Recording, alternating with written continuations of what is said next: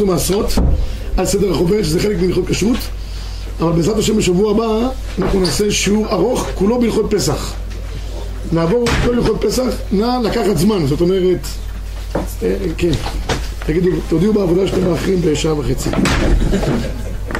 אבל נגמור, נגמור את הנושא טוב, נעשה קצת הקדמה קצרה להלכות אה, תרומות ומעשרות כידוע, גמרא בסרט קידושין, הגמרא שם מחלקת בין מצוות התלויות בארץ ומצוות שאינן תלויות בארץ. מצוות תלויות בארץ אלה שתלויות בקרקע כמו תרומות ומעשרות, עורלה, כליים וכולי וכולי ויש מצוות שאינן תלויות בארץ זה מצוות שנקראות הגמרא קוראת מצוות שבגוף החילוק שיש ביניהם מצוות התלויות בארץ באופן עקרוני נעשות בארץ ישראל ואינן חייבות בחוץ על הארץ. מצוות שתלויות בגוף הן בין בארץ בין בחוץ על הארץ. עד כאן החילוק הפשוט בעניין. עכשיו לגבי גדר חיוב תרומות ומעשרות מתי, קודם כל צריך להפריש תרומות ומעשרות, דבר אחד צריך לשאול, ודבר נוסף צריך לשאול מי צריך, ממה צריך להפריש תרומות ומעשרות, אלה שני השאלות, מתי וממה. השאלה הראשונה, מתי צריך להפריש תרומות ומעשרות? ההגדרה של ארץ ישראל מקובלת לכולם? מה? הגדרה של גבולות ארץ ישראל. גבולות ארץ ישראל לא ניגע בהם כרגע, זה גם גבולות של כיבוש ראשון, כיבוש שני וכולי, זה לא ניכנס כרגע, כרגע בהגדרות האלה. בוא נגיד על ארץ ישראל הלא המובטחת, המובטחת זה... מסוף העולם ועד סופו, בעזרת השם. אבל אני מקבל על ארץ ישראל של קדושה שנייה, בגבולות המוכרים, אנחנו נעסוק בהם באופן עקרוני. אז קודם כל יש רמב"ם, רמב"ם מקור שלוש לפני כן אומר הרמב"ם, תרומות מעשרות אינם נוהגים מן התורה אלא בארץ ישראל, בין בפני הבית, בין. שלא לפני הבית. תרומות המעשרות הן לא תלויות בבית המקדש.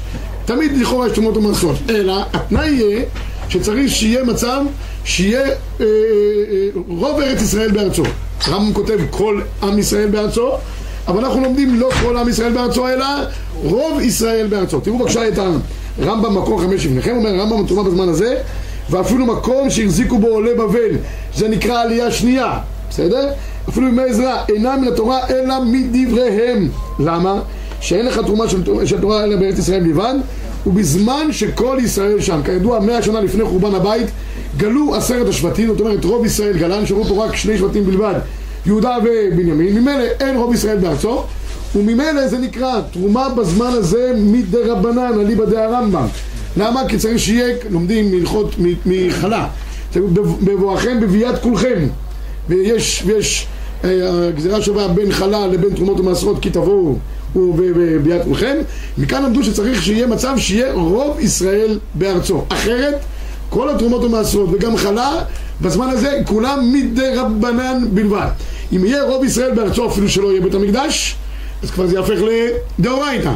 עכשיו, יש במלכת חינוך מופיע שלא יהיה מצב שיהיה רוב ישראל בארצו עד ימות המשיח. זאת אומרת, עד אז יש כאלה שסוברים שלא. אבל uh, עד אז כל התרומות ומעשרות יהיו מדי רבנן דרך אגב, במצב הדמוגרפי שמתחולל עכשיו עם ההתבוללות השם ירחם זה צועד בצעדי ענק או לימות המשיח או לזה שיהיה רוב ישראל ב... מה זה רוב? בארצו רוב 51 אחוז זה לא במצב הנוכחי כבר? לא, עוד לא? אתה, אתה לוקח פה גם את הערבים, דרוזים, צ'רקסים לא, הם אנשים טובים אבל לא נקראים, לא מצטרפים לרוב ישראל בארצו בסדר? רוב ישראל בארצו, הכוונה היא רוב עם ישראל בארצו. אין עוד מצב כזה כאן, כי כרגע אני חושב שיש עוד באמריקה חתיכה ראויה להתכבד. רק בברוקלין יש לך כבר אה, כמה מיליונים. קח צרפת, 700 אלף בצרפת יש. ברזיל, כל הארצות. ואני לא מדבר על אה, ארגוואי, מאות אלפים. מבחינה אה, איכותית. בקיצור, אז יש לך, יש לך בהרבה מהארצות, יש לך כמויות גדולות.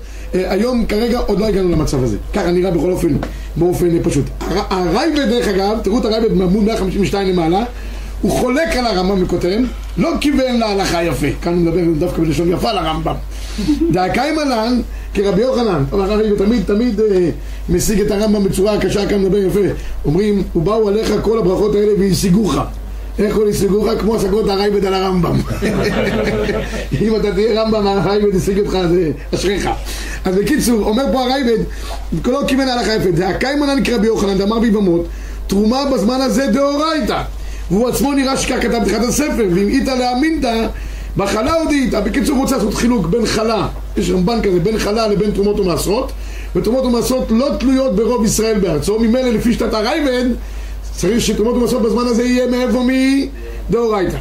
כותב המחבר כך, פוסק, מקור שש, יורד ה'. בזמן הזה, אפילו מקום שהזיקו לבבל, אפילו בימי עזרא אין חיוב תרומות ומעשרות מן התורה, אלא מדבריהם כשיטת הרמב"ם. פני שנאמר כי תבואו, משמע ביד כולכם ולא ביד מקצתן כמו שהייתה בימי עזרא. עזרא כידוע לא הצליח לעלות הרבה, כמה עולה עזרא? ארבעה, ארבע, ארבע מאות ריבו, כמה זה, כאלה? לא, אלא חלק קטן מעם ישראל. כיוון שהוא הולך קטן ולא, ולא רוב ישראל לא עלה, ממילא הכל נהיה דרבנן. אומר הרי מה ויש חולקים, וסבירא להו דחייבין עכשיו ארץ ישראל בתרומות ומעשרות דאורייתא, כמו שסובר הראב"ד, אך לא נהגו כן. נפקא מינה לגבי ספקות. ספק דרבנן יהיה דאורייתא, וספק דרבנן יהיה לחומרה, ספק דרבנן יהיה לקולא. אוקיי, עכשיו, זה ש... קודם כל אמרנו, מתי חייבים תרומות ומעשרות מן התורה? זה הגדרנו. רוב ישראל בארץ. עכשיו יש שאלה נוספת, ממה צריכים להפריש תרומות ומעשרות? אנחנו מפרישים היום, למעשה כמעט מכל דבר מפרישים תרומות ומעשרות. אבל זה לא מדויק מן התורה. צריך לדעת מה מן התורה, מה מדי רבנן. תראו בבקשה מה אומר הפסוק. הפסוק אומר בדברים, מקור שבע לפניכם. עשרת העשרת, כל תבואה צריך לעשות את זה שנה שנה. והחלטה לפני שלוקח במקום שנבחר שכן שמשה. מעשר דגנך תירושך ויצריך. מה התורה אומרת? החיוב להפריש זה דגן, תירוש ויצר. אלה הדברים שצריכים להפריש. שוב פעם התורה חוזרת לזה מקור שמונה. ראשית, דגנך תירושך ויצריך בראשית גז. צונך תיתן לו נקודה, מצוין. אומר הרמב"ם, חמישה מיני דגן? מה? חמישה חמש מיני מיני דגן, כן. או דווקא איתה? לא, כן. אומר הרמב"ם מקור תשע, מה דגן תירוש ויצר? מאכל בני אדם וגידוליו מן הארץ ויש לו בעלים שנאמר דגנך, אף כל כיוצא בזה חייב בתרומות ומעשרות. הרמב"ם למד שדגן תירוש ויצהר זה בני אדם שאוכלים את הדברים האלה וגידוליו מן הארץ ויש לו בעלים, תכף נראה את הדבר הזה, ממנו אומר הרמב"ם, אף כל כיוצא בהם, זאת אומרת כל הפירות לפי הרמב"ם חייבים בתרומות ומעשרות מן התורה, כמובן אם יהיה ביד כולכם. פירות. תכף נגבי ירקות. עוד שנייה אחת. הכסף משנה כותב מקור מתחת לרמב"ם, כל אוכל אדם הנשמר, משנה רש מעשרות, משמע לרבנו הרמב"ם, שחייבים מן התורה. ואף על פי שכתוב דגן תירוש ויצהר, כאילו רק המינים האלה בלבד, סובר רבנו הרמב"ם, דלאו דווקא. אלו הדין לכל דדם מלאו. לפי הכסף משנה ברמב"ם, כל מה שדומה לדגן תירוש ויצהר, צריכים להפריש לנו תורות ומעשרות מן התורה. כך, כך הוא לומד. הרייבד, כדרכו חולק על הרמב"ם, הוא אומר הרמ- הרייבד מה פתאום? מקור עשר והטעם, מפני שתרומת שאר פירות דרבנן, חוץ מדגן תירוש ויצהר. הרייבד עמד כפשוטו, דגן תירוש ויצהר. הרמב"ם אומר כסף משנה ריבה כל דבר שדומה להם. יפה. עכשיו, מה למדו מה, מהדבר הזה? איפה הרמב"ם למד שהכל? יש משנה במסכת מעשרות, כתוב כך: כלל אמרו במעשרות, כלשהו אוכל ונשמר וגידוליו מן הארץ חייב במעשרות. אומר הברטנורה ונשמר למיעוטי הפקר, שאין לו בעלים שישמרו וגידוליו מן הארץ למיעוטי כמעין ופטריות. כמעין ופטריות לא גודלים ממש מן הארץ, הם גודלים מן האוויר, כך כתוב בגמרא בעירובין. ודבר שהוא הפקר, פטור מתרומות ומעשרות. לכן המחבר פוסק ההפקר, פטור מתרומות ומעשרות. יפה. עכשיו, מה קורה לגבי עניין של ירקות? שאלו פה מה קורה לגבי פירות ראינו. מה קורה עם ירקות? או רק שנייה נגמור לגבי ירקות. כתוב בירושלמי, דבר צריך על ירקות מנין, איסי בן אומר, המעשרות לירקות מדבריהן. אומר הרמב"ם, הירקות, אף על פי שם מאכל אדם, אינם חייבות במעשרות אלא מדבריהם. בניגוד לפירות שראינו קודם לרמב"ם. למה? לפי שנאמר מעשר תבואת זרחה, תבואה וכיוצא בה, אבל הירקות אינם בכלל התבואה. וכן נראה לי שהוא הדין בתרומה, שהרי נאמר דגן אחד של צריך הכל דומה לו, אבל תרומת הירק מדבריהם כמעשר, אז זה החילוק שיש בין זה בין זה. היום אין נפקא מינה רבי ישי, היום מכל הפירות ומכל הירקות אנחנו מפרישים תרומות ומעשרות, כי הכל זה מדי רבנן, מדי רבנן אמרו הכל, ירקות פלוס פירות. כן רבנו? אם אני מגיע לשדה של חקלאי שהפקיר את הפירות שלו, אני לא צריך לאסר? לא צריך לאסר. לוקח בתוך כלי הכל הבית, לא צריך לאסר? אם זה הפקר, פירות של הפקר לא צריכים לאסר. בסדר? אה, אה, אה, גם עוד, עוד דבר, אם אתה כבר מדבר על זה בחוץ, אם אתה אוכל בחוץ, וזה גמר מלאכתו בחוץ, לקחת מהעץ, כתבת, אכלת, לא צריך להפריש תרומות ומעשרות. אני בגינה מסתובב, רואה איזה פרי, טוב. נקה אותו שלא... מה? רק אם ראה פני הבית. כן. אבל תאכל אותם שם, במקום, תאכל אותם, תשב מתחת לעץ, מתחיל לכרסם. אין בעיה. לא, זה לא העניין. אם אתה מורח אותם בקרי זה גמר מלאכה. אבל אם אתה אוכל אותם באופן פיראטי, לא נקרא גמר מלאכה. יש דברים שקובעים למעשר. בישלת אותם, חיממת אותם, שבס קובע למעשר. ראיית פני הבית קובע למעשר. כתוב בנביא שהם היו עושים טריקים, שלא ייכנס פני הבית, היו מכניסים אותם דרך החלונות, גדות, חצרות, כן, היו עושים כל מיני כאלה, איך כתוב, יש פסוק שם, הגמרא אומרת, בעורמה היו מערימים, משהו כזה.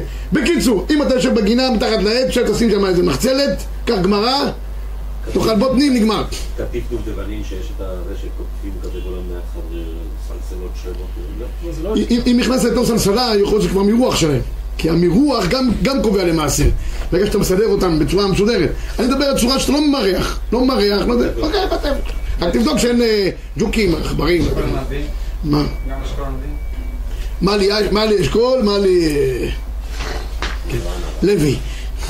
או לוי או אשכול, לא משנה. אה, אה, מה שאתה אוכל, בסדר. אה, עכשיו רבי ישי, אה, אז זה, זה לגבי, עכשיו מה קורה לגבי, לגבי עלים, עלים שעושים אותם לתבלינים, כמו עלי נענה. חוץ מהבעיה הגדולה שיש בהם אה, אה, חצים, חרקים וכולי, אבל הם נועדו לתבלין. האם תבלין הוא גם בכלל אלה שצריכים להפריש מהם תרומות ומעשרות? אז פה יש דיון בפויסקים. הבאנו פה למטה, זה גפן הרב. לגפן. גפן הם אומרים למאכל. אוכלים אותם. בטח, הם ג'וקים אבל אוכלים אותם. צריך לנקות אותם טוב, העלי גפן האלה. לא יודע איך מנקים אותם, אני אגיד לך את האמת. לא יודע, הם נגועים. צריך אה, עבודה קשה, זה כמו חסה, העלי גפן האלה. בסדר, אבל אלה שאוכלים, יש ספרדים שלא יכולים לשים בהם אורז ולגלגל אותם, היום כבר מוכרים אותם אפילו בתוך קופסאות שימורים. כן, שימורים כמה שנים מתקופת סלוניקי. אה, במקור 16, הרב עובדיה דן פה לגבי עניין של עלי נענה. אז הוא כותב, למי שרגיל באכילתו, להרים אותו עם סלט, היום אוכלים אותו. היום, היום כן, היום אוכלים הכל כבר, אה, אה, אה, היום כבר גורסים אותם, גם לא יש כזה מ- מגרסה. שקים, היום עושים שקים. שקי, אז, אז הכל, זה כבר השקים האלה, זה ממש למאכל, גם שמים אותם בתוך הסלט, לא? ואוכלים אותם ממש. טוב, אם אוכלים אותם, מה, שאנשים אוכלים ככה נענה? לא. זה לא גץ. זה לא גץ. מה? גת, רק ממלא את הפה כדבעי, אבל זה לא. מה? אבל אוכל- אוכלים. כן, אז הוא אומר, עלי נענש למי שרגיל באכילתו, או לערבו בסלט, הרב עובדיה לא אומר סלט, אומר סלטה, כן? יפריש תרומות ומעשרות בברכה. למה? כי זה כבר חלק מהירקות, זה נהיה ירק. ומי שאינו רגיל באכילתו, אינו יודע להריח בו, או להתאים את התה, פטור מתרומות מעשרות. המרוקאים שמים אותם בתוך התה רק כדי שיהיה בו התאמה. זה פרוט, זה פטור מתרומות מעשרות. למה? זה לא, זה לא נועד לאכילה, זה נועד לטעם. אבל מה שנוהגים לאכול, כמו שמי שגורס את הנענה, מי שטוחן, מי ששם את זה בתוך הסלט, צריך להפריש בשביל תרומות ומעשרות. למה? בגלל שזה דומה לתבואה? דומה לירקות, כן. לא. מה? דומה לירק. זה ירק שירק דומה לתבואה. הרי גם ירק זה. נכון, הכל, הכל, הכל בסוף נכנס בכלל דרבנון, בקיצור. הרב את הנעלה מגדלים בחממה. אולי אה, בגלל שזה כמו בבית. הכל תלוי בעניין של האכילה. אוכל או לא אוכל? אם אוכל, שם, ירק תבואה עליו אם אתם רוצים. תראו את העיירה, מביא בשם הרב פרנק, הרב עובדיה מביא בשם הרב פרנק. נשאלתי מלא איננה חיים תרומות ומעשרות. עניין שביעית הזכר משנה שחייב, כן לכאורה הוא אוכל. לכאורה אין להם תרומות ומעשרות בשביעית. ונראה יותר מדברי הרב, יותר אור שהוא פטור ממעשרות. מה דקאמר תרומה בזמן זה דרבנן, ותרומות מעשרות בירקות מדרבנן, ואף עלי תרי דרבנן. לא משנה, אפילו אם זה תרי דרבנן, גם... גם במקרה כזה יהיה, יהיה אה, מפרישים ממנו תרומות ומעשרות. אלא אם כן החילוק, כמו שאמרתי, לאכילה או לטעם.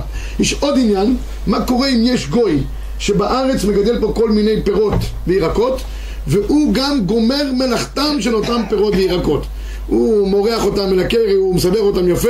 יש כאלה שמביאים, במיוחד במקומות אה, אה, הפיראטיים, יש, אה, מביאים שם תאנים, תאנים זה בעיה, אבל הערבים מביאים תאנים, אשכולות, ענבים, כל מי שקונה מהם, לא ניכנס פה כרגע לכל העניין של הפקעת גוי ב- של קרקע בארץ ישראל, אה, היינו שמיטה, כל, כל המחלוקת הפריסקים הגדולה שיש שם, קיצור הלכה למעשה, אם גוי גמר מלאכתו של דברים בארץ ישראל, הדברים האלה פטורים גם מתרומות ומעשרות. גם אם הוא שוכר את הקרקע? מה?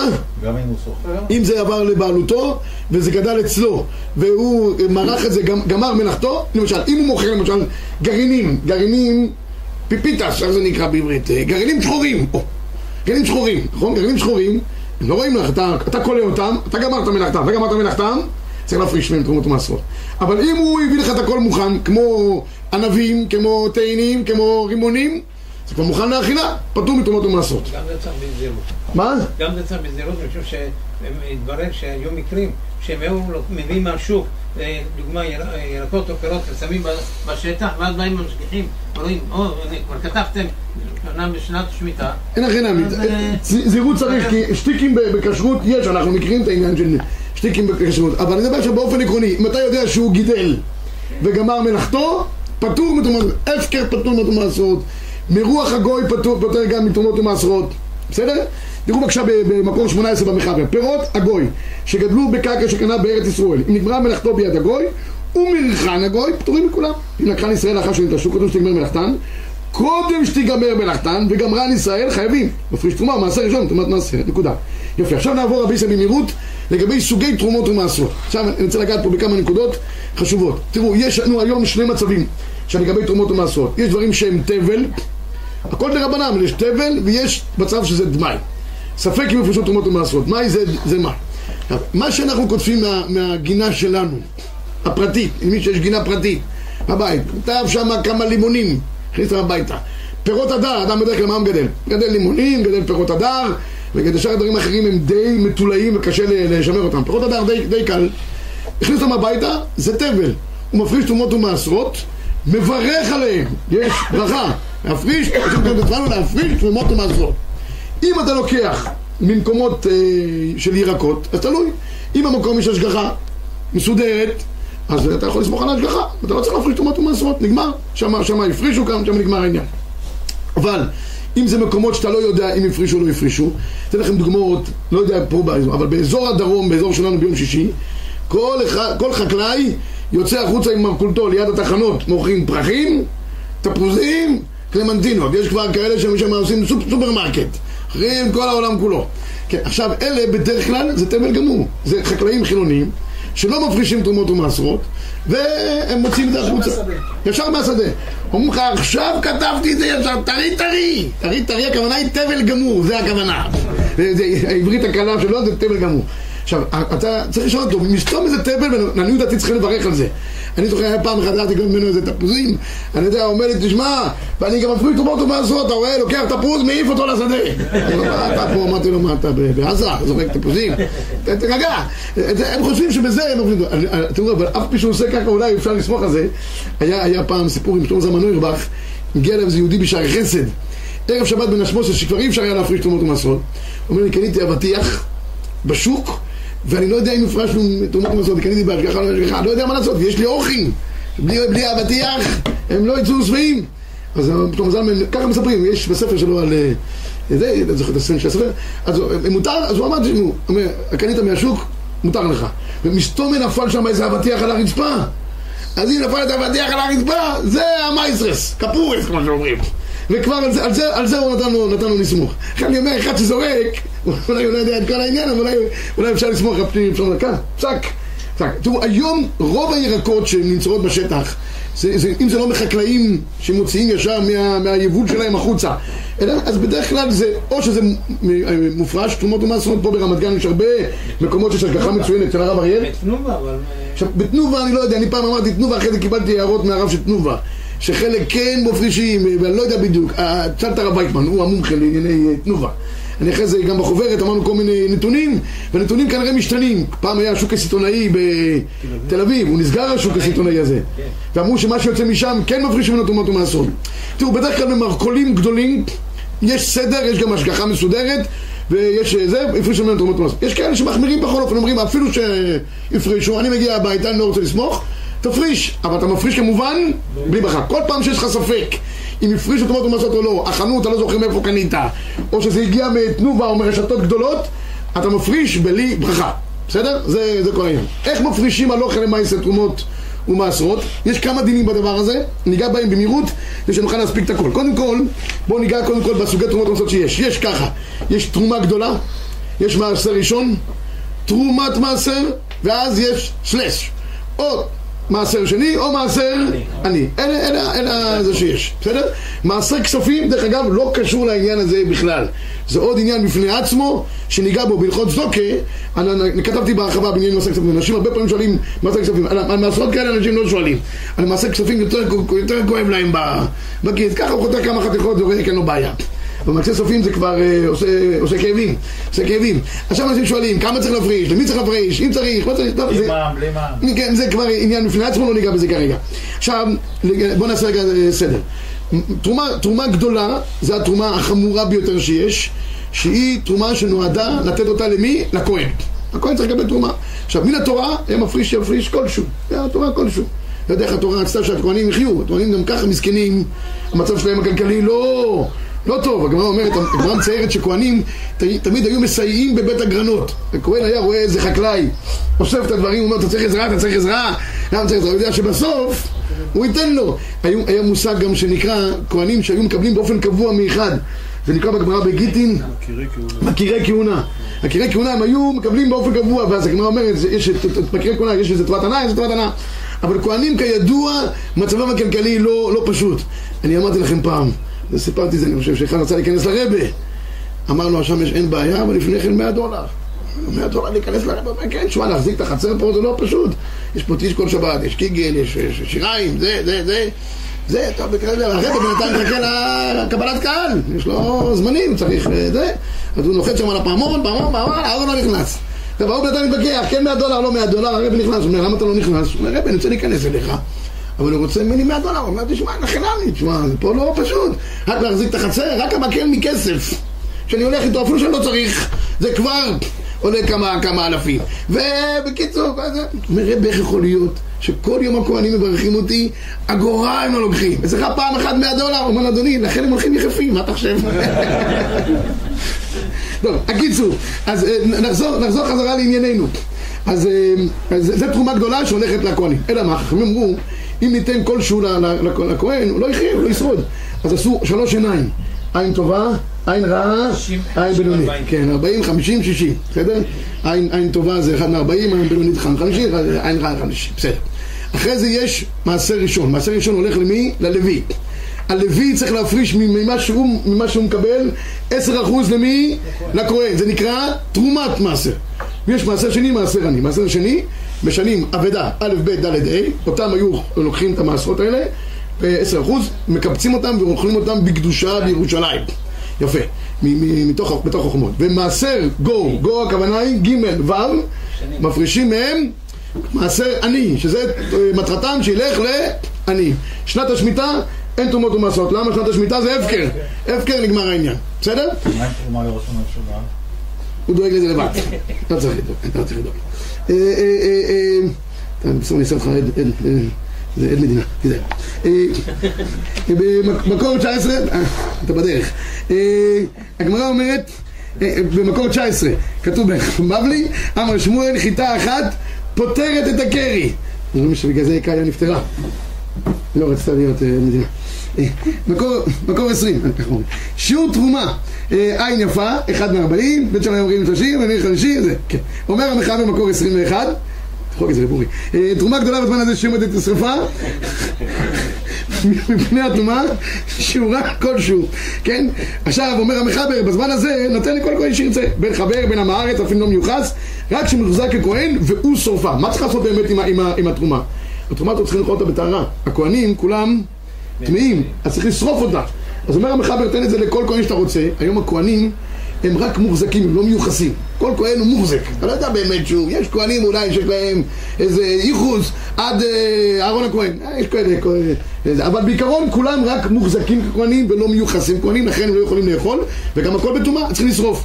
בקיצור, היום לא נותנים את זה לכהנים בכלל, גם לא שורפים. מה שעושים, לוקחים את החלק הזה של התרומה, שמים אותו בתוך שקית, מזלפים עליו קצת אה, משקים, מיד שחט דם, כדי שיהיה ראוי לקבל טומאה, וזורקים, ובזה נגמר העניין. זה מה שעושים היום למעשה עם, עם. כי מה, מה עושים היום? למה יעשה?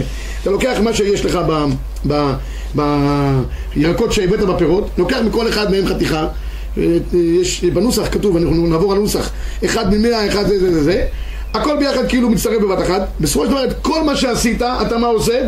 זורק, חוץ משני דברים, יש מעשר שני ומעשר עני, שאותם לא זורקים, אותם צריכים לתת בפועל. או מע- מעשר- מעשר שני אנחנו פודים אותו, תכף אני אגיד איזה מילה, או מעשר עני שרוצה באמת לעניים. אוקיי, אז בכל אופן זה... אה? מה? הנה, תראה בבקשה במקור 22, אה, יש מקלים לכרוך את הפירות בנייר, מכניסים אותם לתוך פרשווה, בפרט שאתה אה, עם ספק, וכתב ב-23, כתב חזון איש, אף פי שמעיקר הדין חייבים לשרוף התרומה הטמאה, הם נוהגים בזמן הזה להקל בקבורה, או שייתן אותם בשקית לנו שירקבו שם, פשט אורח להם לבערם, וחיישינן שמא יבואו לידי מה תקלה, וכשאין שם אה, שיעור כזית, מותר לכתחילה לעשות כן. למה עושים את זה? כדי שיהיה ראוי לקבל, תכף אני אראה לך את זה בפנים, כתבתי את זה פה. אה, תראה בבקשה במקור, במקור, אה, תכף נראה את זה. אני, אה, בתרומת מעשר, כן. בתרומת מעשר אני חושב שהבאתי את זה. שבזה אנחנו קצת מזלפים עליהם שם יין או מים, לא משנה, אחד משבט זה, ולכן אנחנו זורקים את זה. אני תכף, תכף יראה את זה בפנים יותר, בסדר? אוקיי, זה לגבי הנקודה הזאת של תרומה, תרומה גדולה. אחרי זה יש לנו מעשר ראשון, שאת זה ראוי לתת למי? ללוויים. מעשר ראשון הולך ללוויים. עכשיו יש קנס, לפי הרמב"ם יש קנס שלא נותנים את זה ללוויים. תראו ב-27 על הרמב"ם. עזרה קנס ללוויים, שלא, בזמן שלא ייתנו להם מעשר ראשון, אלא ייתנו לכהנים, לפי שלא עלו עמו לירושלים, כידוע שהלוויים, עזרה כעס עליהם, שלא רצו לעלות. אז כנסו אותם. המלוק כותב כאן המחבר ב-28, אחר כך מפרישים מן, אה, מן השאר אחד מעשרה. השאר הכוונה היא אחרי תרומה גדולה, והוא נקרא מעשר ראשון נתנו ללוי, ויש אומרים אף לכהן. עכשיו, תראו בבקשה, בחתם סופר, מה עושים אנחנו, אה, למה יעשה היום? מה שעושים ככה, אני קורא ב-31. מדין הכהנים גמורים, הוא הדין לבדות הבחורים, רואים ממנו הלכה כפקפוק. הרב אליהו כותב, צריך לתת את המעשר ראשון באמת ללוויים היום כפשוטו. כתוב ב-32, המשאיר אצלו מעשר ראשון. גוזל את שבט לוי. לכן יש לתת מעשר מתבל ודאי למי? ללוי. אם יש תבל ודאי צריך לתת ללוי. אבל הרבה פוסקים אומרים שאין צורך לתת את זה למעשה ללוי, אלא כולל את זה בתוך העניין של המעשרות וגומר את העניין. טוב, עכשיו לגבי עניין של תרומת... עשרה אחוז? כן. הפירות הלוי? כן. כן, זה מה שהיה ראוי לעשות. עכשיו, הרב אליהו אומר תן עשרה אחוז ללוי? כיום? כיום, לך ללוי, תן לו בשקית. מתבל, מתבל גמור. אם יש לך מצב שיש לך תבל גמור, נראה... יש לך עכשיו פרדס, עשר אחוז ללוי. זה, זה מעשרות. זה מה שאנחנו... כי הלוי מזה גם מפריש אחרי זה תרומת מעשר למי? לכהן. הנה, תרומת מעשר. למה אנחנו היום לוקחים ממש מעט, פחות מעשרה אחוז ככה מפרישים תבל גמור? כי היום כבר זה לא נותן, לא נותן למעשר. אם אתה לא נותן למעשר, אז נגמר העניין. אה. כן. תראו בבקשה, תרומת מעשר, הכמות זה עשירית מעשר ראשון בזמן הזה מאבדים. למה מאבדים? כי שוב פעם, כי זה לא הולך לכהנים. וזה למעשה, סיימנו את העניין של מה... תראו בבקשה ב-35 ברמב"ם, מצוות תרומת מעשר. שיפריש אותו בין לוי ממעשרו, אומרת, כי תיקחו בני ישראל את המעשר. יש לישראל להפריש אותו בתנא לכהן, בתנו המעשר ללוי, אחר שיפריש ממנו תרומתו, שאם מעשר מן המעשר. אבל כמו שאמרתי היום למעשר, לא, מי שנותן ללוי על פי הרב אליהו, אם זה מתבל גמור, גם ברוך יהיה. מי שלא נותן, כולל את זה בתוך השקית של המעשרות, בנוסח הוא אומר את הכל, הוא אומר גם תרומה גדולה, אומר גם מעשר ראשון וגם תרומת מעשר, שזה נשאר ואחרי זה הכל הולך לאיבוד. עכשיו, מעשר שני הוא מעשר עני, פה אני אגיד מילה אחת פשוטה, בזה אנחנו נגמור את העניין הזה. תראו, אה, אה, את זה צריכים לעשות היום. היום אה, זה לא, זה לא כמו תרומה גדולה שהיא בטומאה ויש איתה בעיה. מה, מה, לפחות מעשר שני, אי אפשר אותו לירושלים היום. אז מה שאנחנו עושים, היו פודים את זה כל פעם על פרוטה, ובסוף מחללים את זה על מטבע, את המטבע היו מאבדים. זה מה שהיה ראוי לעשות. כדי לפתור את הבעיה הזאת שכל פעם אתה צריך לקחת את ה... לחלל את זה על מטבע ואחרי את המטבע, מטבע לחלל למטבע אחר כתוב או זורקו לים או מאבד את צורתו זה שלא... היום הדבר הכי פשוט יש קרן המעשרות קרן המעשרות של מכון התורה בארץ נמצא נדמה לי באשקלון אם יושבים עושים מנוי מה? עושים מנוי עושים מנוי, אתה עושה מנוי שנתי, זה פותר לך שני בעיות גם שנות מעשר שני, גם שנות מעשר עני. אני אגיד לכם גם מה הבעיה הבעיה היא גם איך מחשבים את שנות המעשר, זה גם בעיה. כי ישנם חישובים שהולכים אחר הכנתה, ואז אז זה, הולך, הולך אחר ראש השנה, או שיש דברים שהולכים אחר ט"ו בשבט. והחשבון תמיד הוא מסובך, גם, גם גדר הכנתה עצמו הוא סיבוך שלנו. הרב, הרב אריאל כתב על זה מאמר גדול, מה גדר הכנתה, מתי זה נקרא הכנת, לפני ט"ו בשבט או אחרי בשבט לגבי עניין של המעשות. אי לכך ובהתאם לזאת, אני מציע באופן הכי פשוט שבעולם, ככה אני גם נוהג הרבה שנים, קרן המעשרות, נותן להם מנוי שנתי, עולה 80 שקל כמדומני, לא, לא יותר, לא עולה הרבה. ואז יש לך מעשר שני, מעשר שני. אם יש לך גם מעשר עני, הם לוקחים את זה בחשבון לך השנה זה שנת מעשר עני, לוקחים לך עוד כמה שקלים והם מפרישים עליך כל פעם, ובזה אתה לא שובר את הראש בנוסח כתוב, בנוסח שלהם, יש להם נוסח מיוחד שלהם למה כתוב? ואם צריך פה מעשר שני או מעשר עני, הרי זה בנוסח שמפרישים עליי שם בקרן המעשרות, ונגמר העניין. אוקיי, עכשיו שאלת, מי שאל פה? אה, ברח. לגבי העניין של איך, איך, איך, איך עושים את זה, תראו בבקשה, יש כמה, כמה תנאים להפריש תרומות ומעשרות. אחד, צריך שישתדל שיהיה מן המוקף. מן המוקף הכוונה שיהיו באותו מקום. כדי שיהיה אפשר לצרף את כל מה שאתה רוצה ביחד לעשות. מה שאתה עושה, אתה שם אותם, כמו שאמרתי, בשקית, ואז אתה אומר, הנה נוסח המעשרות. תראו בבקשה את נוסח המעשר ב-165, שנוכל לסיים. אומר הרב עובדיה, המפריש תרומות ומעשרות צריך להפרישם על הסדר. מפריש תרומה גדולה תחילה, אחר כך מעשר ראשון, שזה הולך ללוי, אחר כך מעשר שני, מעשר עני. והמקדים מעשר שני לפני מעשר ראשון או מעשר לתרומה, עובר ולא תעשה. שנאמר, "מ- מנעתך ודמעתך לא תעשה. בכל מקום מה שעשה, עשוי. איך אנחנו עושים? אם זה תבל גמור, אז מברכים לנו להפריש תרומות ומעשרות. אם זה דמאי, אומר רק את הנוסח. מה הנוסח? בואו נעבור עליו במהירות. אחד ממאה שבידי יישאר בטבלו. היתר מצד צפון יהיה תרומה גדולה, הכוונה היא על החתיכות שהוא חתך. שהפירות נמצאו באותו מקום, שם אותם בשקית, זילף, חותך ואז אני אברך? או הפוך? לא, חותך ואחרי זה מברך. זה עולה, וה- והוא שם עליהם קצת אה, מים בדרך כלל, אני שם טיפת מים, ואז אני אומר את הנוסח. איך הנוסח? לא יודעים, יודעים, אצלנו תרומה גדולה לכל. כלומר, אתם רואים בסוגריים, הקצה יותר ממאית שלקחתי הופך לתרומה גדולה, כפי שביארנו בזמן הזה, די בכל שהוא, הרי בזמן הזה לא נותנים אחד מ-40, אחד מ-50, כי אין לנו היום באמת כהנים. אגב, שואלים אותי גם, האם אפשר להפריש מהחלק הלא טוב של הפרי? אתה אומר, חבל, כבר יש איזה מכה שהוא קיבל, כן. כיוון שהיום זה הולך לאיבוד, לא צריך להפריש שזה יהיה. אם אתה נותן לכהנים, אז אתה חוזר לדינים של אחד מ-45, תן לו כמו, תן לו בעין יפה. הנותן בעין יפה נותן. אבל היום, כיוון שאנחנו רק מפרישים, חוזרים לדין המקורי של כלשהו, אז תפריש מחלק אפילו פחות טוב, שים אותו שם, ואז אתה אומר, האחד מאה שבידי ועוד תשעה חלקים כמוהו. צד שמאל של הפירות הללו מפני הסוף, הרי מעשר ראשון על הכל, כן, זה המאית שלקחנו מעשר ראשון בנוסף לעוד תשעה חלקים. וזה האחד שבידי יהיה תרומת מעשר, זה המאית, ואחד מעשרה שבצד תרומה של הפירות הללו הרי הוא מעשר שני או מעשר עני, בסדר? ואז אם אתה עושה באמת הפרשה בפועל, אז אתה אומר תנוס, יש פה ברכות, מעשר שני וכולי, כמו שאמרתי לכם אפשר לחסוך את כל העניין הזה, אם אתה עושה את זה בקרן המעשרות. כתבתי למעלה, קרן המעשרות, זה, זה נוסח אחר וראוי ללכת על פיהם. עכשיו, יש דבר מאוד מעניין בפוסקים, בזה אנחנו נחתום את השיעור, מה קורה אם אדם נמצא במקום שהוא חושש שלא יפרישו תרומות ומעשרות. אגב, הוא יכול להפריש על הכל. הוא נמצא בבית, הוא לא יודע, מתארח, לא יודע אם יפריש תרומות ומעשרות. אז אה, כמו שאמרתי, היום לא צריך לעשות אה, טקס שלם. הוא יכול לשים בצד, ואז ממילא הוא מפריש, והוא אומר שם, אין לו את הנוסח, מה שאני באמצע, באמצע רבותיי, נא להקשיב, נוסח הפרשות תרומות ומעשרות, זה מעיד שנתתי פה בצד שמאל של הפרשות. אז החזון איש המציא פטנט. מה אמר החזון איש? מי שיש לו נוסח כתוב להפרשות תרומות ומעשרות על פי חכם, והוא בדרך ואין בידו הנוסח, בדרך כלל אתה מקבל מקרן המעשרות, יש לך מגנט על, על, על המקרר. שם אומרים את הנוסח ככה באופן קבוע. ואין לו בקיא להפריש, ייקח יותר מאחד ממאה, אומר החזון איש, ויאמר שיחול הכל כמו שכתוב בנוסחו כדת, וזה מועיל. אתה אומר, אני מפריש תרומות ומעשרות בשקט, ומעשרות כמו שכתוב בנוסח נמצא ברשותי. אתה חושב על המקרר שלך, כמה הוא מלא וגדוש, כמה אתה צריך עכשיו פה גם ל- לשרוד. וזה נגמר העניין. הרבה פוסקים חלקו על החזון איש, מה פתאום? אם לא אמרת נוסח ממש, זאת אומרת תרומה גדולה, מעשר ראשון, לא מועיל פטנטים כאלה ואחרים. אה, חלקו עליו רבים, ה- ה- הרב צבי חלק, אה, גם, גם הרב עובדיה חלק על זה, הרב קוק, חיפשתי אותו, הביא אותו מחבר תוסר, אבל גם הוא חלק, אין דבר כזה. צריך להגיד נוסח כמו שצריך, אבל מי שנמצא בדוחק, כדאי הוא החזון איש לסמוך עליו בשעת, בשעת הדחק. אני אגיד לכם רק מילה אחת שנזכרתי, שהוא אומר שהוא שם בצד, מהצלחת.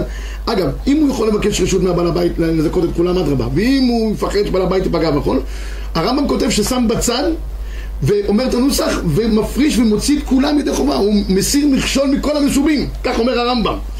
אז אני אומר, בצד... לא בשבת. מה? לא בשבת. לא בשבת, שבת זה עוד סיפור, שבת אה, באופן עקרוני אפשר להפריש תרומות ומעשרות מתבל.